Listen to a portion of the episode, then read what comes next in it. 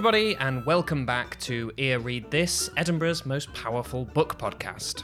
If you haven't heard it already, my last episode was on Sylvia Plath's poem, November Graveyard, and my guest for that episode was Sarah Corbett. Sarah is a poet, novelist, lecturer, and most recently, director of the Sylvia Plath Literary Festival.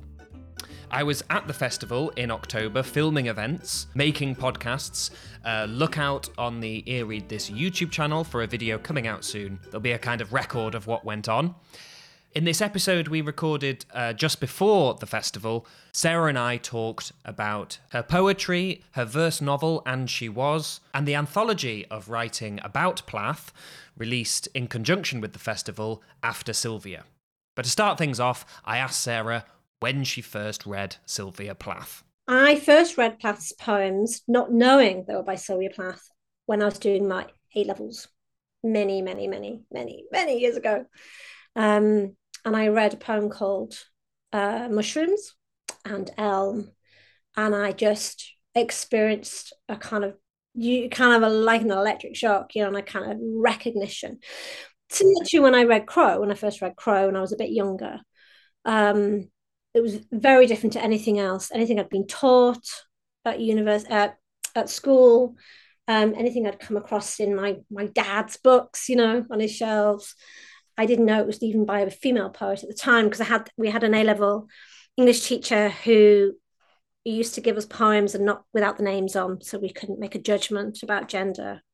So I read those two poems, and I don't, I can't remember what happened after that other than thinking, oh my God, you know, these are incredibly powerful. Um, and I recognize myself in them in the sense that I recognize an echo, uh, not an echo, isn't the right word, like an imprint of my own sort of psychic experience in particularly in Elm, I think. Yeah, would have then read her much more consciously at university um, for myself, because she certainly wasn't taught um, on my undergraduate degree uh, at Leeds in the 19 the end of the, the end of the 80s so I sort of started to discover it for myself really. And I probably had the luxury of reading her poetry before I uncovered her biography.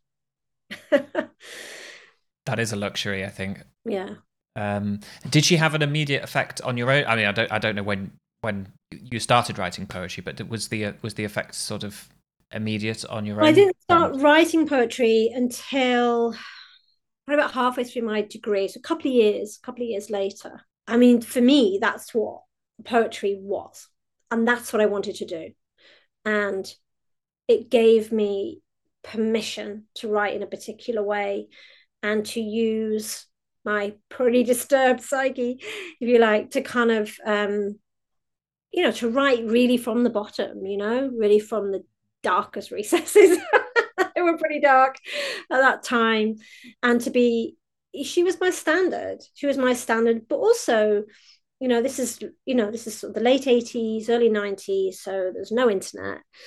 There's no, I had, you know, I came from, I was the first person in my family to go to university. You know, I had no no notion of what we might think of the poetry world, which is very different to what it is now, obviously. You know, just just I didn't have a clue really. So I kind of learned what you do from Plath. I, you know, I sent poems. You know, I found the magazines that were still in print that she sent her work to in the UK or Hughes's work, and I followed her example. This is how you did it. So she was also a real kind of, you know, sort of practical mentor. So that's how I first went, oh, you send things to magazines, so this is how you do it.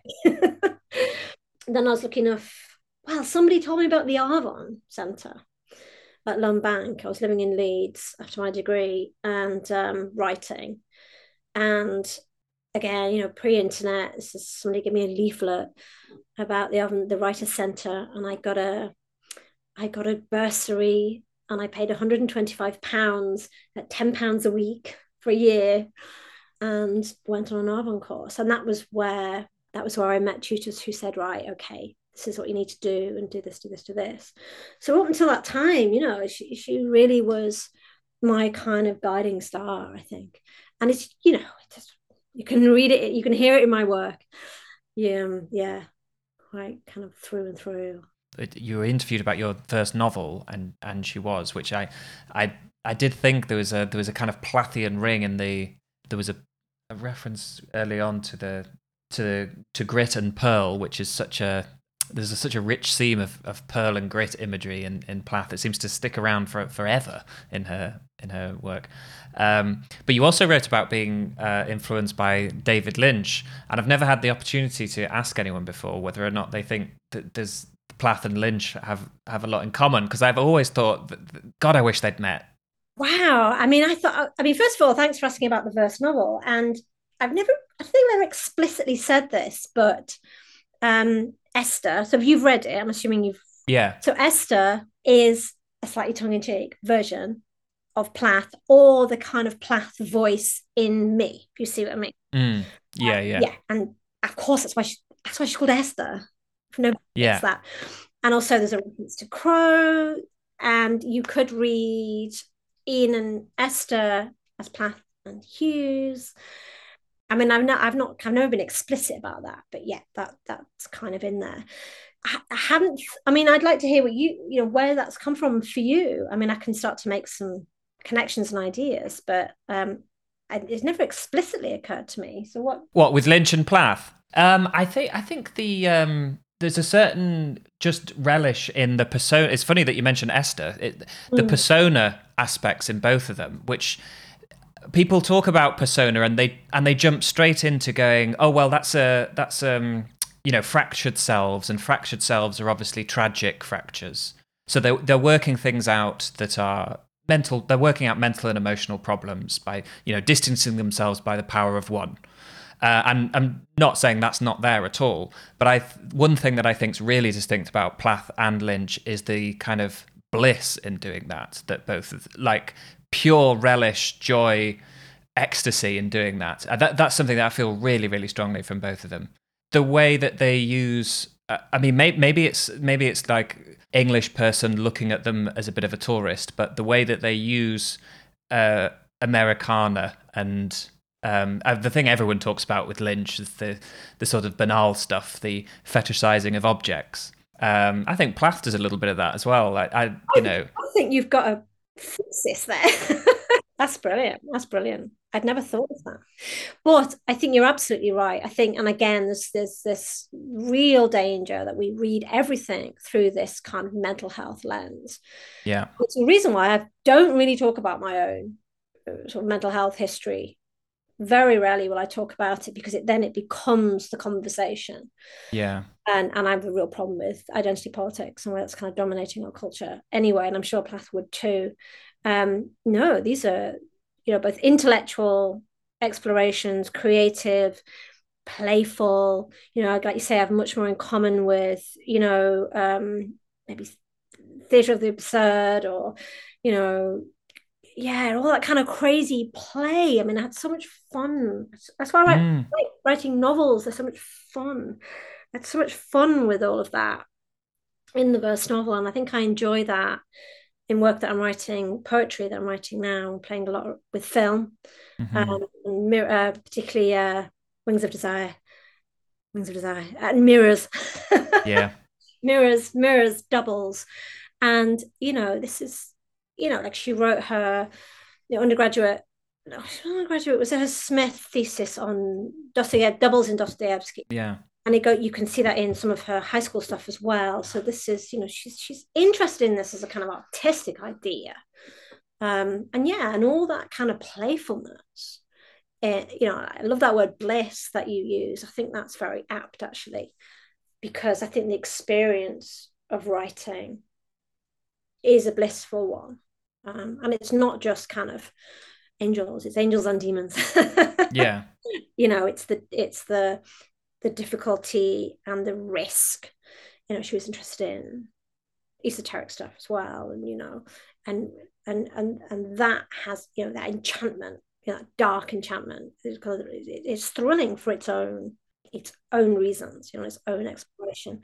Yeah, I just think about light in use of electrical light. Well, and you get that in Plath, don't you? Electricity. What's the word? Static. Static, yeah.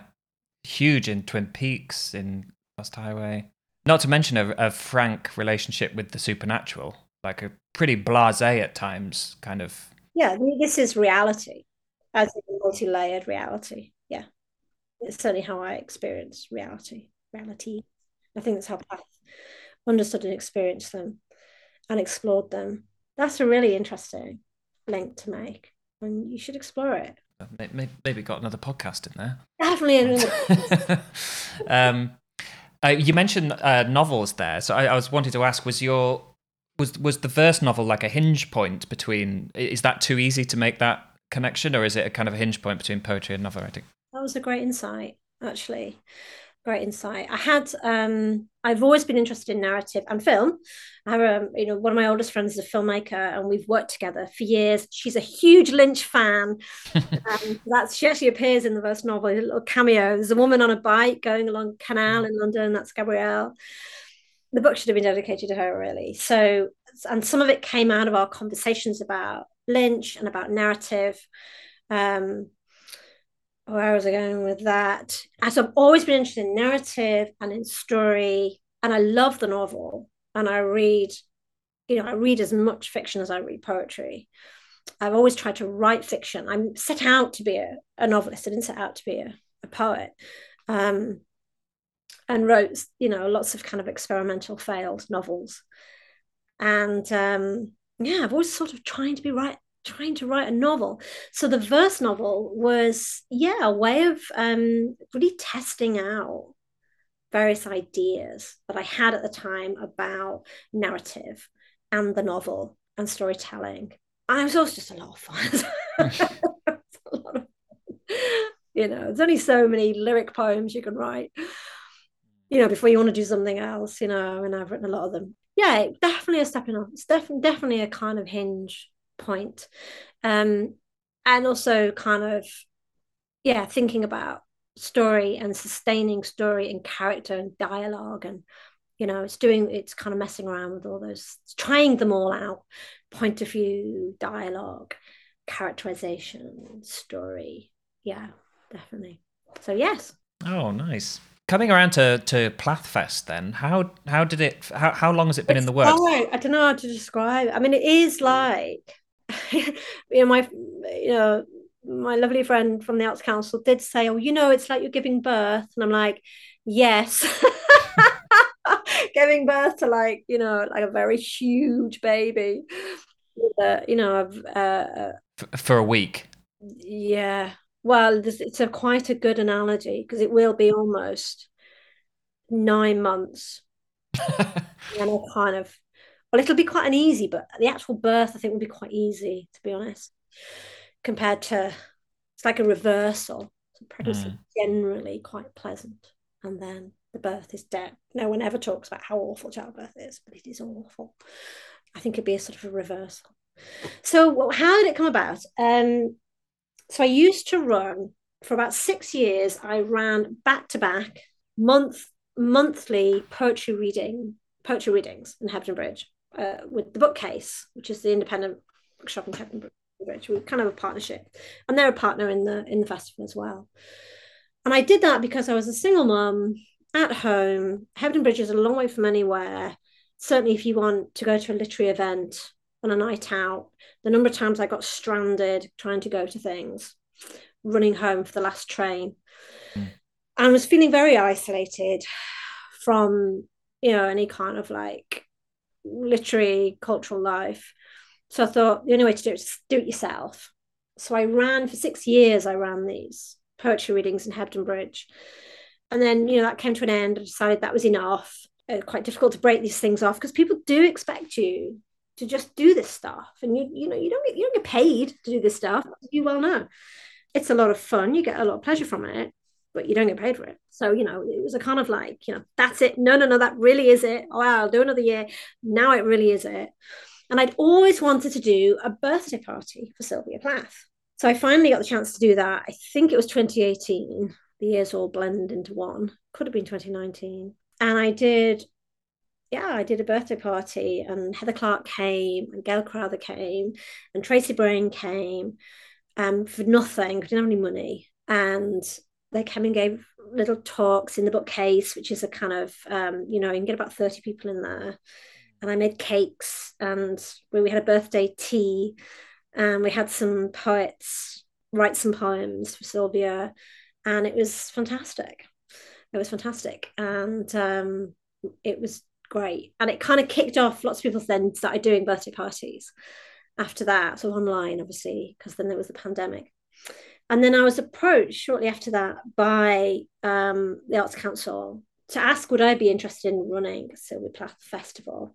Now I think that you know they were kind of hoping I was just going to give up my entire life and do that forever without any pay, um, which is you know which is the unspoken thing. And my first instinct was no, no. I just signed with my agent and um, you know I just kind of I'd already done a couple of times I'd done that thing I was like that's it I don't do any more work for nothing I can't, you know, I'm poor. I'm poor. I live on a part time teaching salary. I have nothing other than, you know, just about get through the month sort of thing. And yet I work a lot. I do a lot of work for nothing, as a lot of people in the arts do. And I'm sure you do as well. But so, you know, I've been gradually saying no, no, no. Um, so my initial response was no chance, no, no way. Then I kind of couldn't stop thinking about it. And I'd always, I'd always kind of I never wanted to live here. I ended up here by chance. I never felt happy here. Here being Hebden Bridge, really struggled here, felt very isolated. Um, the, the, winters used to be appalling. used to dread the winter. chronic fatigue syndrome. You know, it was just awful time.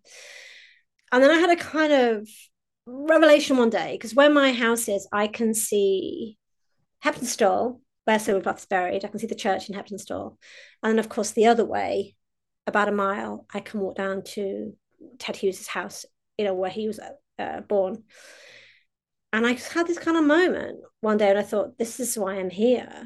There's something I have to work out. And I think this was it, actually. I think this was it. This was it. May have taken 20 years to finally come to this kind of realization. Um, so I thought, no, no, I think I have to do this. And also, if they'd have asked somebody else, I'd have been really pissed off. So I said, yes, I would do it. And then Ian Humphreys actually, I asked Ian Humphreys to co-direct. So I thought, I can't do this on my own. And we set it up initially in 2019, at the end of 2019, um, you know, so going into the beginning of 2020. Um, so Ian Humphreys was very much, you know, he helped me do that initial setting up. I applied for funding and then the pandemic hit and we all went into, you know, suspended time, didn't we? But the other thing that had happened at the same time is the idea about the anthology. And in the end, Ian stepped back from the festival, but took on the lead for the anthology, which in a sense has kind of worked out really well, you know. So, you know, and, you know, so the funding came through for that, that was in process. I think there was a great deal of excitement in the Plath community about this idea. Yeah, and I just felt like it was something I'd committed to. I said I was going to do. And so um, the beginning of it took quite a while to get back around to kind of had to reapply for funding. But fortunately, they doubled the pot. The funding pot doubled in that time. Yes, and basically, I mean, I got COVID at Christmas.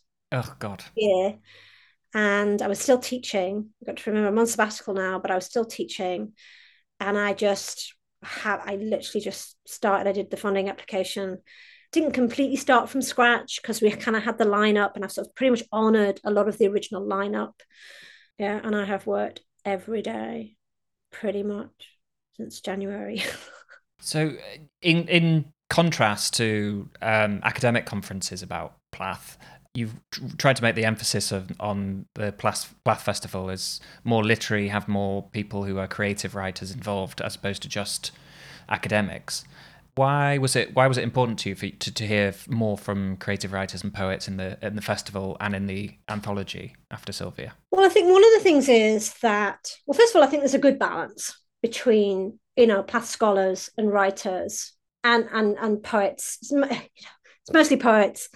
Um, there is the Blue Moose event with because that year in 2020 was their first all female line, lineup, and of course Blue Moose are you know they're from Hebden Bridge so we've got some Blue Moose novelists, which is great, but it's kind of a poetry festival as well. So I had no interest in doing an academic conference. I mean, there's plenty of academic conferences about Sylvia Plath. Whereas I think the work that's being done is incredibly important, incredibly valuable. It's not getting out into the wider public. So one, so one of the things is to take some of that really, really important research and to bring it to a wider audience. So start to bring those ideas about Plath to a wider audience, you know? So, you know, to just really try and change people's perception of her. She was a poet, she was a writer, and I'm a writer, and that's what I'm interested in. And that's what she was interested in. and I think she would have, I mean, we know that she hated her teaching year, and which a good way to get out of that. And she didn't want to be, she didn't want to do that. And she is a writer, and I think there is a danger in the academic community of forgetting that the primacy of the creative act and the creative work. And so that is that's the most important thing for me. And obviously, my really my milieu is is the contemporary poetry scene in Britain. They're you know they're the people I know.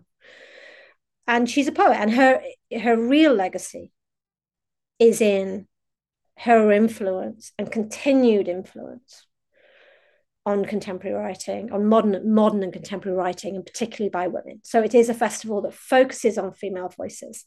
We have a few honorary males, but mostly it's focused. It you know really is a festival focusing on female voices, and it's her influence, I think, really on on women and women's writing, really from the sort of 1960s, 1970s onwards, um, and that is continuing. I mean, I just spoke to Chris today, and he talked about his daughter discovering Plath recently when she's sort of 16 for herself. You know, young young people and you know you too you know young people are continually discovering Plath and being they're having having their lives changed by her so that's really really important but i think the two things are important and obviously on what you see you know what you see now is you see writers who are also often for reasons of necessity working in academia, but also often then crossing over. And you also see, if you think of somebody like Julie, Julie Irigaray, she's both an academic and a poet. And she, she's at the festival. So you get that kind of blending much more now, I think. And also, if you think of Gail Crowther's book, Three Martinis, it reads like a novel. It reads like a novel, you know. Yeah, it does. I think that I think that's really interesting to wider audiences. You know, we need to be kind of getting this out to the kind of wider populace of the everyday reader, bringing the everyday reader to Plath, to ideas about Plath, and also to contemporary contemporary writing as well. And that brings us to the end of today's episode. Thank you very much for listening. Thank you to my guest, Sarah Corbett. If you haven't listened to it already, our episode on November Graveyard is up on Spotify and iTunes and also in video form on the YouTube channel. Check the episode description box below for some useful links. Follow the uh, Plathfest Twitter um, for information about upcoming digital events. And keep an eye out for a video coming soon looking back at the Sylvia Plath Literary Festival. That's all from me. Until next time, happy reading.